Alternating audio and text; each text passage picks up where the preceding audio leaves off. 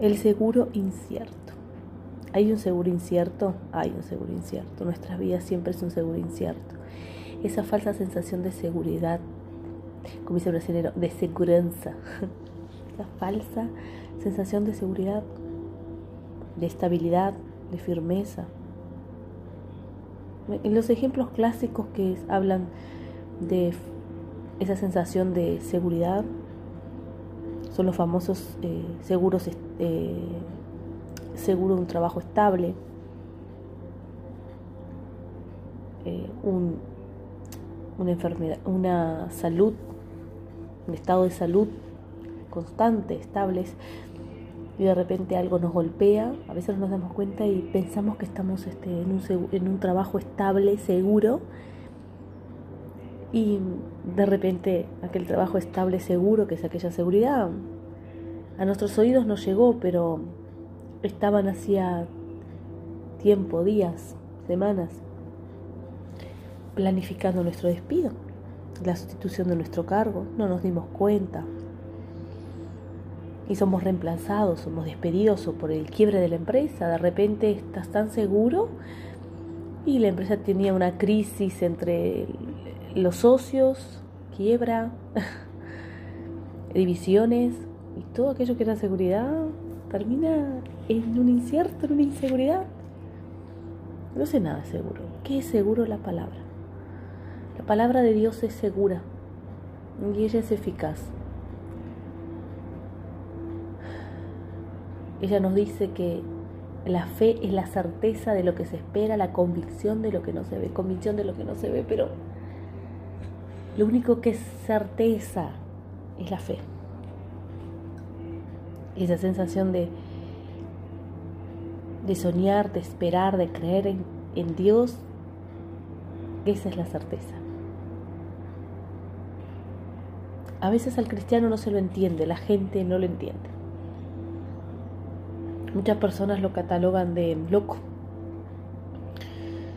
Otros de ay, como no quiere esforzarse, pone todo que, que la oración, la fe y el ayuno lo va a ayudar.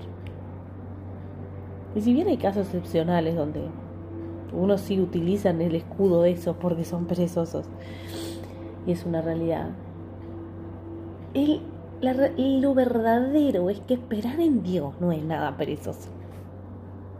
Y esperar en Dios es desafiador, desafiante, es emocionante, es equilibrar esas emociones de desespero en la convicción de lo que no se ve, en la certeza de la fe en Cristo Jesús. ¿Quién nos podrá mover de su amor? Nadie. Nadie nos puede apartar de su palabra. ¿Quién podrá detener la obra del Espíritu Santo? Nadie. Entonces es esa certeza que tenemos en Él que transforma nuestra vida. Podemos estar en el desempleo, podemos estar enfermos, pero hay una certeza tan grande que en Él podemos confiar, que Él nos sostiene, que Él nos da lo que necesitamos. Y muchas veces vemos que la persona se siente bien, bien, bien, bien, pero ves que no sale a aquella situación. Pero ella está bien, porque el Señor cuida mucho más de, darle millonadas de dólares y, euros y casas y, piscinas y autos y ropas de, de muchas variedades y colores. Dios cuida más de darle una, estabilidad emocional y una plenitud del alma tan espiritual, tan especial, que eso es la verdadera riqueza en Cristo. Es la verdadera riqueza. Es la certeza y la convicción. Esto es el reino de Dios. Esto es la palabra de Dios. Ella no, no nos rotula en cosas que sí debemos y no debemos hacer. No, ella nos lleva un camino de rectitud, de santidad, de valores que también está tan perdido. La Biblia hoy en día es tan cuestionada porque está tan perdido en los valores. Pero ella nos lleva a esa plenitud en Cristo. En ese lugar en donde no hay vacíos, no hay vacíos del alma ni en el alma.